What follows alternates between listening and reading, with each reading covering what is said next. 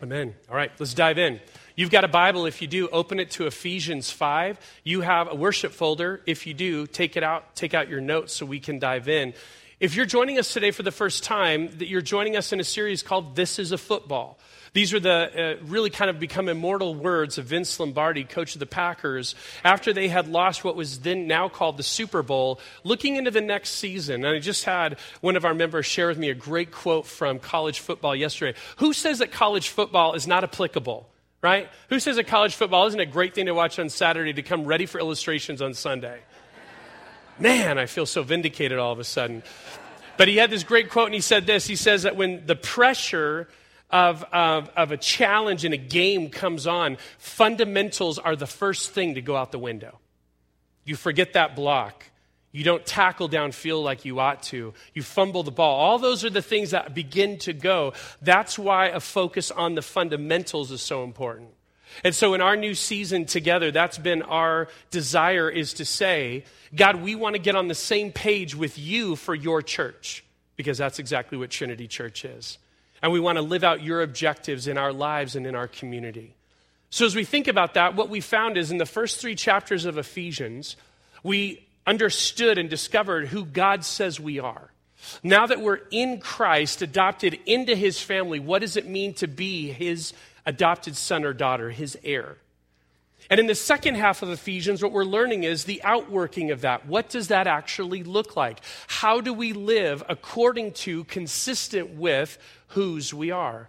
We found at the very beginning of chapter four a very, very helpful process of disengaging from old habits, old sinful behaviors, being made new in our minds, and now engaging in the new. And we said that with the power of the Holy Spirit connected to that process, real change can happen. And we've looked at a series of examples since then in chapters four and five, since we kind of uncovered that initial process. And today we kind of follow suit. So let's look in your notes. We begin today. Number one, strategically take advantage of opportunities around you. Strategically take advantage of opportunities around you. Why do I say that? Chapter 5, verse 15 one of my all time favorite passages in the Bible. Be very careful then how you live. Not as unwise, but as wise, making the most of every opportunity because the days are evil. Therefore, understand what the Lord's will is, even though I um, forgot a part. Do not be foolish and understand what the Lord's will is. The first part of our passage today refers to being strategic and being purposeful with your time, making the most of every opportunity.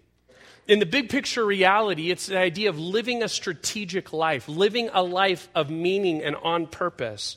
And here's what we find that kind of life requires intentionality. That kind of life requires preparation. That kind of life requires wisdom so you can indeed make the most of every opportunity. In your notes, you don't stumble into strategy, it requires careful wisdom and attention. You don't stumble into a strategic life, you actually plan and prepare and pray for it. And that's what Paul is talking about here. What was really cool in that phrase that you read was verse 16, making the most of every opportunity. I love doing a little bit of study on that word this week, and here's kind of the idea. It has built into it the word agora and this idea of the marketplace. That, that's a built in aspect of this word. And, and here's kind of the idea making the most of every opportunity is basically when there's a fire sale, you're showing up right? You're familiar with the term fire sale? It's the idea that maybe a business is going upside down or somebody's just liquidating all of their assets. And so the idea that everything is on sale dirt cheap. Imagine it this way this is a saffron, okay, a, flower. And so if many of you are familiar, you've heard the name before. I did a study uh, on just study is an unfair word. I Googled. Uh, I'm at least honest, right? I'm at least honest. And I Googled what are the most expensive materials on the planet? Well, the 18th, as at the time of this article, the 18th most expensive material by which to, to make other products is saffron. Saffron costs $5,000 a pound. back whenever this article, I think it was 2014. 5,000 pounds. Now you do the math. Saffron, you look at this little flower and you're like, well, it takes a lot of saffrons to make a, a pound of it. That's a lot of stuff. So $5,000 for a pound. Let's say that your job is to be someone who locates and purchases large quanti- quantities of saffron so you can take it back to a manufacturer. Saffron's used, by the way, in a lot of organic um, remedies to help our health. So that's your job. You're to go out and find the raw material of saffron, about $5,000 a pound, and you bring it back. Now, if you're do, doing your job, you have made a lot of connections with vendors. You're paying attention to uh, different places where you know to get it. You're making connections with maybe people who grow saffron. You are being strategic. You are being thoughtful. You're being wise. Why? Because it's your job. And so, first century Ephesus, remember we said today when you visit Ephesus, you have to look about a mile away to see the ocean. But in the first century, until that all got silted out, the harbor came right up to the, the amphitheater. And so Ephesus was a city definitely of trade. And as people would bring in their products, they would bring them to the agora, they bring them to the marketplace, and taking, making the most of every opportunity is when the saffron was brought off the boat and brought into the marketplace, what is normally $5,000 a pound was on sale for 50 $50 a pound. Last service, I said that was one tenth. I'm not the pastor of math. That's one one hundredth of the price, okay?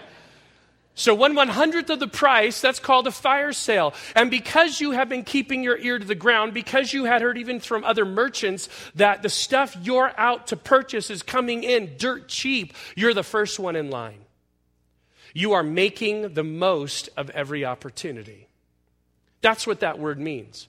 So, Paul says that we are to live in a way that makes the most of every opportunity, that is strategic, that is wise, that is thoughtful, that is planned. And in doing so, we can take advantage. Because here's the deal your job is most likely not a buyer of saffron. Your job, your calling, is that of being an ambassador of Jesus. That's your calling. So therefore, in the same aspect then of being on your, on your game, looking for when those fire sales arrive, you are on your game, paying attention to the people in your world as you represent him to them. Look at some of the ways Paul says to do this. He says that you are to be wise in how you live. The phrase there is the idea of living circumspect. Now, I never use that word, so I don't even know what that means. But it's the idea of actually walking through like an area that's like a, got a lot of landmines.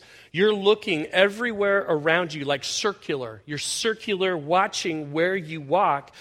It's a word of precision. You are living in a way that is calculated, that is thoughtful, that is precise. You are strategic because you live among the ruins, among the misery of what evil has done in people's lives. That phrase, because the days are evil. You hear that, you hear 2016, and you go, man, does that describe our day. Can I tell you, first century Ephesus Christians, even worse than what you can imagine we face today. So here's the interesting thing that word, because the days are evil, it's not actually referring to the idea of just the moral evilness. Here's what it's referring to the consequences of moral evilness, the consequences and the misery associated when people simply live in an evil way.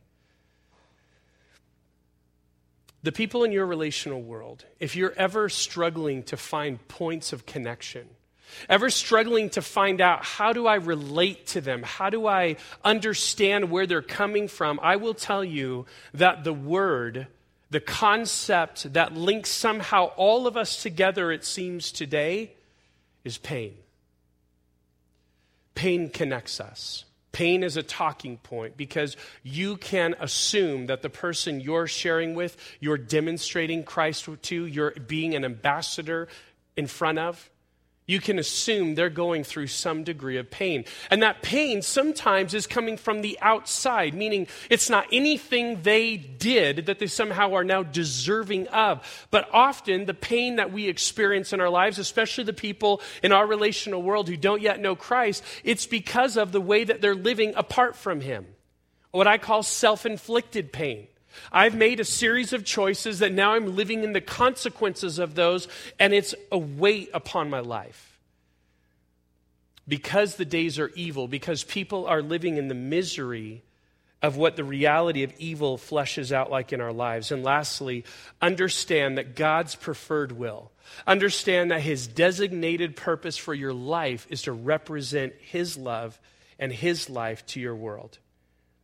Here's what I love Colossians 4, 5, and 6 actually has the very same phrase, the very same word. Take a look at it.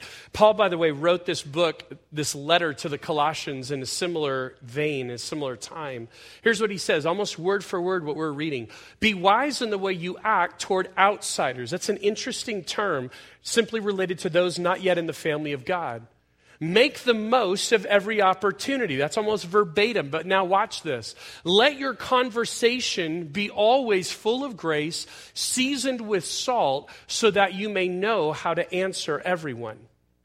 I love that this verse addresses how we speak.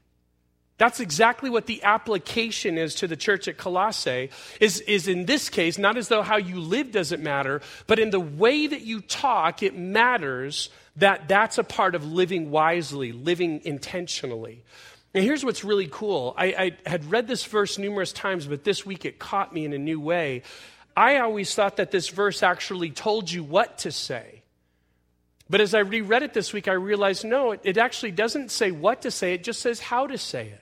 Look at the phrase again. Let your conversation be always full of grace, seasoned with salt. Let there be a sense of graciousness and even winsomeness. It tastes good when you talk to people that you may know not what to answer, but how.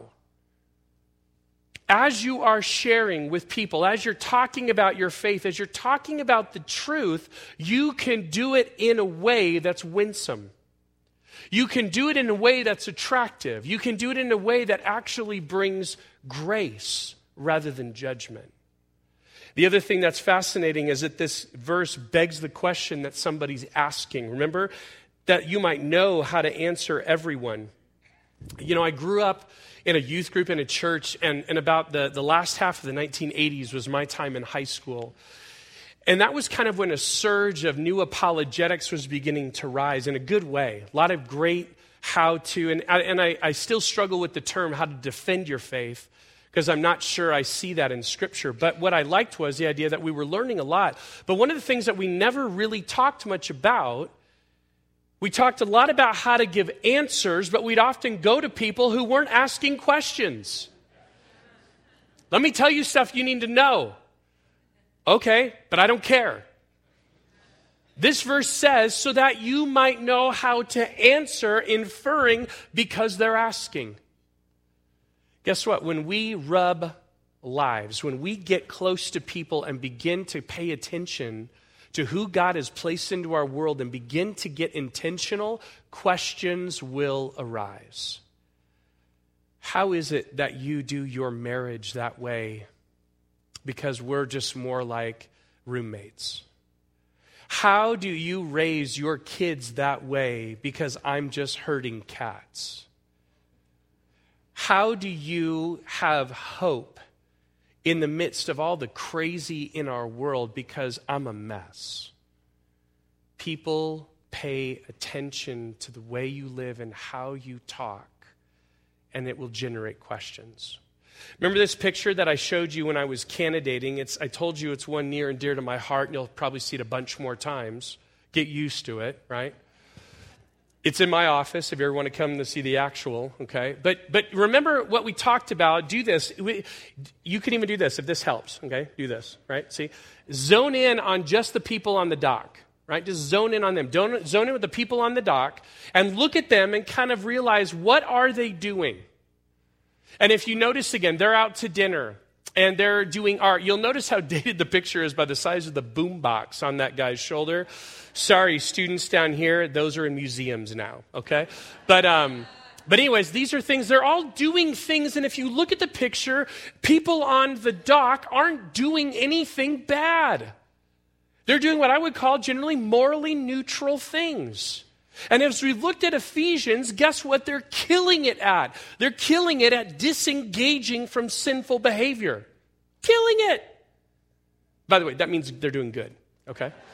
Um, they're doing a great job of this. But what would have we learned through the book of Ephesians? God is not interested only in what we're pulling out of. God has said, I want you to engage. Guess what's not happening in the picture? By and large, they don't care and they're not paying attention. To go on living as though everything's fine in the midst of the storm and bodies are in the water is a gross negligence and you would look at that picture just even not within a, through spiritual lenses, and you would say that is an atrocity that people don't care. Be very careful though, because you're probably looking in the mirror, not out the window. And this always grips my heart and should not infer and incur a bunch of guilt. Instead, motivates me to be I want to be a person who's not just going through life, not living strategically, not engaging and making the most of every opportunity. Instead, I want to be the guy out in the boat. I want to be the guy reaching down his hand. I want to be the guy throwing out the life ring. That's, that's what God has called us to. In your notes, you have that phrase, the parable of the talents.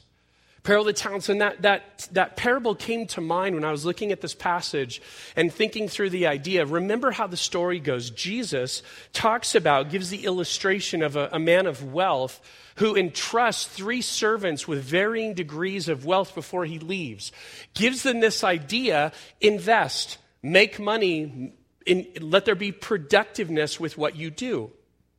The interesting thing is, what I love about it is that each one of them has varying degrees. They're not all given. One is given five amounts of wealth, one three, and one one. And so, as the master comes back and he asks these servants, How did it go? What did you do with what I gave you? The one who had five said, I've used it, I've invested it well, and here it is. I've got five, but added five more. What does the master say? Man, these are words that I want you and me to literally focus our whole life around that we would hear our master say, Well done. Well done, good and faithful servant. Here's what I love about the story. Then he gives to another three, lesser than the five. I'm good at that part of math. I get that part. So he gives them three, and then he says, What was your return? And he says, Master, here's your three plus three more. And in the very same exact language, he says to this servant, Well done, good and faithful servant. He's not junior. He's not less than, even though he was given less than. He's as equally as faithful as the other. I love that. We don't all have the same gifts. We don't all have the same resources. God just simply calls us to be productive with what we've got. To the last one. And what of you? And he says, Master, Ephesians, I've disengaged. I didn't take your money and go spend it in, in, a, in a wild way. I didn't go lose it. Here it is. And we would say that that servant was doing all the right things related to disengaging from sinful behavior he could have used his master's money for, but the master never gave him something to sit on. Was not primarily interested in what he wasn't going to do with it, but expected him to do with it. And when he has only to return what he actually had initially, how does the master refer to him? You wicked, lazy servant. Disengaging is important, engaging is important. We want to walk that balance and live that life that pleases God. Now, you're here today and you go, Todd, you, you have just overwhelmed me. Thank you. On the one hand, there may be an overwhelmedness related to just the fact of, of really not thinking this way, living this way, living with purpose. For others of us, you're saying, but Todd, the stuff you're talking about requires a lot of time. Have you seen my life? Right? All the plates that I have spinning. Now you just threw this platter into the mix. And now how am I going to spin that one too? I get it. I get that that is overwhelming. Let me pull back though. anytime we're confronted with God's truth and we see that our lives are not living in sync with it, we have really great options. Option one is to say, God, I confess that I have not been living a life on purpose. I really recognize that's what you have for me and I, I want to change. That's called confession and repentance, and it's available to you today. And for the plate spinning part, like where in the world, how do I get off this crazy train? How do I make this? Can I begin with this? Here's the simple thing I want to put out to you is you make evaluative decisions based on your time. You have one life. You have 24 hours in a day, just like I do and everyone else in this auditorium. Do not lose the plot.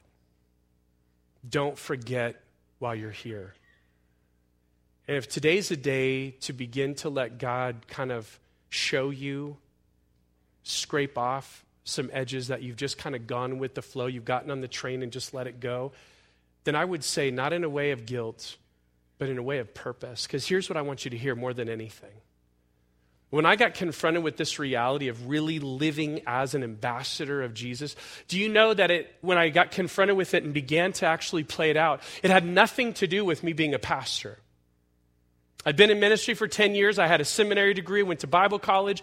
But when I grabbed this idea and it finally took root in me, it had nothing to do with the fact that I was a pastor that made me so much more qualified. It's just the fact that I took seriously being an ambassador. And of all the great things that God's allowed me to be a part of in ministry, it is seeing Josh come to Jesus that captures my heart like nothing else. I want you to know that. I want you to experience God using you because He wants to. You might think you're too broken. You might think that you have nothing to offer. You're wrong. Just yesterday, an event I was at, I was reminded God put this amazing treasure of the gospel in jars of clay people like us who have nothing great to offer God, but He wants to use your life. And the sense of significance, the sense of meaning, the sense of worth that you derive when you live according to God's design, it is off the chart. I want you to get to experience what it means to hear God say, Well done, by living a life of purpose. Number one in your notes. Number two, we dive in a little further. You're responsible for what or who controls you. You're responsible for what or who controls you. What do I mean by that? Chapter 5, verse 18. Do not get drunk on wine, which leads to debauchery. Instead, be filled with the Spirit. All right? Two things are being contrasted here. One is that of wine, one is that of the Holy Spirit. And, and, what we're talking about is this. What, what are they about? Well, what they both have in common is that they are elements that can control you. They can take you as a sense, they, they take over parts of your life when you let them. That's the interesting thing that they also have in common. Neither of them can force their will upon you. You are a partaker, you somehow are part of the process. But they both want to have degrees of control over your life. The reality is is that neither of them take it from you, you willingly hand it over. Be sure, by the way, what we're talking about today is not just wine as it is, we're talking about drunkenness. That's when that control really happens. And for our time today, I don't have much to say on the subject except for this. I grew up in a church youth group, much like you guys down here. And what we would do is we would constantly try to get in debates, not me so much, but my friends, because I was just so great. But um, they would constantly try to get in debates with our youth pastor about how drinking is not a sin. It's all this whole thing would go on, and it was great. My youth pastor was always pretty sharp, and this is what he'd say: uh, "It's a sin for you." I say, "Why?" He's like, "You're not 21." Easy peasy, right? As you process this idea, we're not talking about simple alcohol. We're talking about drunkenness because drunkenness takes you takes control of you. In the same way, we're not talking about a little bit of the Holy Spirit. We're talking about giving up control, surrendering your life to His control. So this is what we're talking about. And here's the thing if, you, if you're here today and you would say, honestly, you're struggling with some sort of substance that really does get control of your life, here's two things just about it. Number one, the Bible says it leads to debauchery. Now, that's not a word I use every day. I don't know about you. Oh, the debauchery, you know. I just don't, and this is like the NIV, a real basic translation of the Bible in English, but that, we don't ever use that word. But here's what I did I did a little bit of word study on the actual English word, and here, check this. Debauchery comes from an Old English word that literally means seduction from virtue or duty. I thought that was powerful. Drunkenness leads to a seduction, a distraction from what you're called to, to your purpose. That's pretty powerful. The other thing is this if you're here today and a substance is having control of your life, here's really what God is saying there's no place for that in the new family culture. That was a part of who you were. That's a part of how an unbelieving world lives. But for you, it's ill fitting in God's family. The verb that we're looking at, be filled, is actually the same one we've already seen. Ephesians 3, when Paul was praying for the Ephesian church, he used this word. He said, That you may be filled to the measure of all the fullness of God. That you may be filled. And remember what we talked about? We said that word, like, how do you break that down? You say it this way to be filled means that you're creating space to allow there to be less of anything but Jesus. In this case, less of anything. So, meaning that there, I'm creating space in my life that there's really no room for anything other than the Spirit of God. That's what it means to be filled. I think the best way to actually preach this, this passage is just to look at the verb. You've heard this phrase, it's kind of a buzz phrase in our Christian culture called spirit filled right? And there's even churches. We're the spirit filled church. And I always, when I see that, I kind of go, I guess mine isn't, you know, because yours is. So that's great. But, um, but here's what that verb just literally, and I, I never usually just break down like the verb itself, I told you what it means. But now let's just look at the tense, the tense of the verb. First off, it's an imperative verb which means it's a command, it's a directive, it's something expected. This is something you ought to do. Secondly, the verb is plural. So when Paul was writing the Ephesian church, he wasn't saying, well, for some of you or a couple of you, he's saying to the church, all of you ought. The verb is passive. Passive. And what that means is, is that it's something you invite and allow the Spirit of God to do. But at the end of the day, it's a work of God in your life. There's a partnership. You're creating space, allowing Him to fill it up. And lastly, it's present. It's literally translated, be being filled by the Spirit of God. It's an ongoing daily reality. So look up on the screen. This is a way to maybe, this is Todd's you know, expanded translation. God's command to be filled with the Spirit is this let us, an imperative verb, plural, invite and create space. It's a passive verb. God is the one of action. Create space for God's Spirit to daily the consistent, ongoing nature of it, have increasingly more control of our lives. That's what God is saying He wants for you as His child. Let my spirit have more and more control over you. And finally, number three in your notes when you're controlled by God's Spirit, you respond accordingly. When you're controlled by God's Spirit, you, you respond accordingly. Verses 19 and 20. Speaking, to one another with psalms, hymns, and songs from the Spirit. Sing and make music in your hearts to the Lord, always giving thanks to God the Father for everything in the name of our Lord Jesus Christ. So there's an imperative verb, be being filled with the Spirit of God. And then here's the outlay. Here's what it looks like when we allow God's rightful presence in our lives. Number one, in your notes, we speak in song. Now, this word caught me weird. I don't know about you, but I usually sing songs.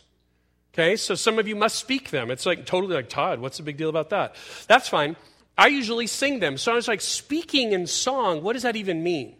And it really kind of caught me a little bit. I didn't know what to do with it. Well, I found a parallel passage. Again, back to the book of Colossians, it says this Let the message of Christ dwell among you richly. Watch as you teach and admonish one another. So those are words again of, of usually of speaking, and it's words of of actually this direction, right? It's horizontal. Teach one another what? With all wisdom through what?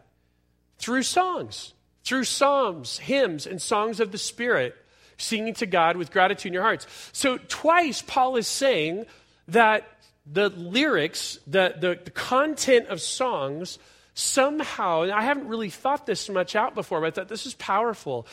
When we get together as a community, and we engage in musical worship, in songs of worship, one of the realities is happening is this you are actually teaching, providing direction to those sitting right around you. Don't know if you ever thought about this dimension of music before, but there is a, a horizontal component to worship music. Because here's what we're doing. As we gather to, to kind of recite and sing words of truth about the character of God, in community, we're saying, This is who God is. And that you listen to each other. And remember that when we're doing what we're doing up here, a worship band is here to lead you because you're the choir.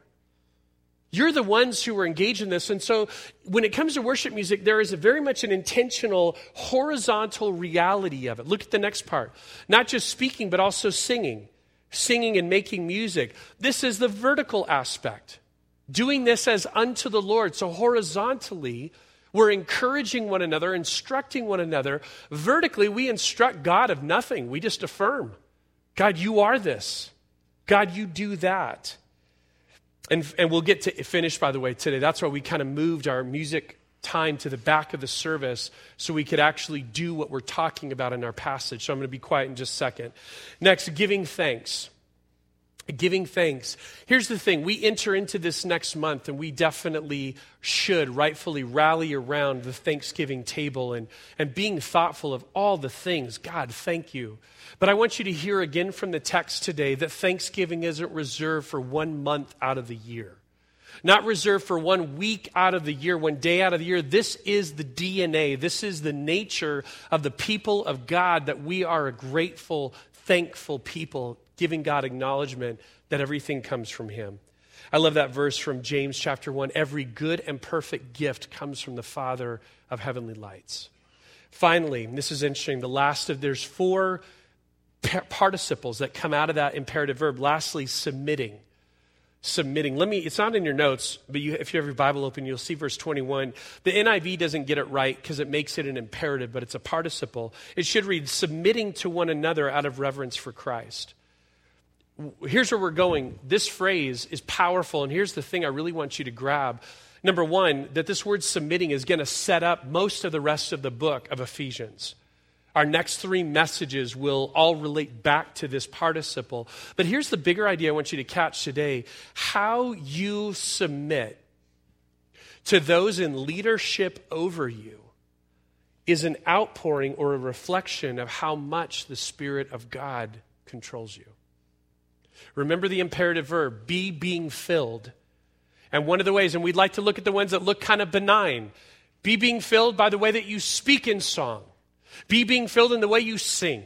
Be being filled in the way that you give gratitude and thanks to God. And oh, by the way, be being filled as you submit to others in authority. Ugh. I was really good at three out of four. That last one, ugh. It's going to be good. It's going to set up where we go. Here's our game plan for the week be strategic and allow God's Spirit to control more of you. This is what we want to be about this week. Be strategic, make the most of every opportunity and allow the Spirit of God more space in your life than you did last week. Let's pray. Father God, we come before you. We are so grateful for your word, so grateful for its truth and its clarity and direction in our lives. And I just want to thank you, God, for my brothers and sisters here this morning, that as we're hearing things that are both encouraging and confronting, God, let it all be wrapped around the idea of your great love for us, how richly you care for us. If you're here today, and I think of even that picture, that who cares picture, and you would say, Todd, if I look at that picture rightly, I'm the one in the water. I'm the one who doesn't have this assuredness of being on the rock. And even though the people on the rock, by large, are not paying attention, I have to be honest with myself. I'm still in the water. I need to make the most of that opportunity, the opportunity to respond to the gospel. And if you're here today and you have not yet responded to Jesus' invitation of love and forgiveness and hope, I want to encourage you today you can. By admitting that you need a Savior, admitting that you are in the water face down, by be believing believing that Jesus is the only Savior available and He has the power to reach down and pull you out. And C is choose. Choose to say, Jesus, I want to be made new. I want to live your life. You can make that decision today, and I pray that you would. I pray that you would make the most of this opportunity staring you in the face. Father, we love you. Thank you for your rich love and purpose for our lives. We pray in Jesus' name. Amen.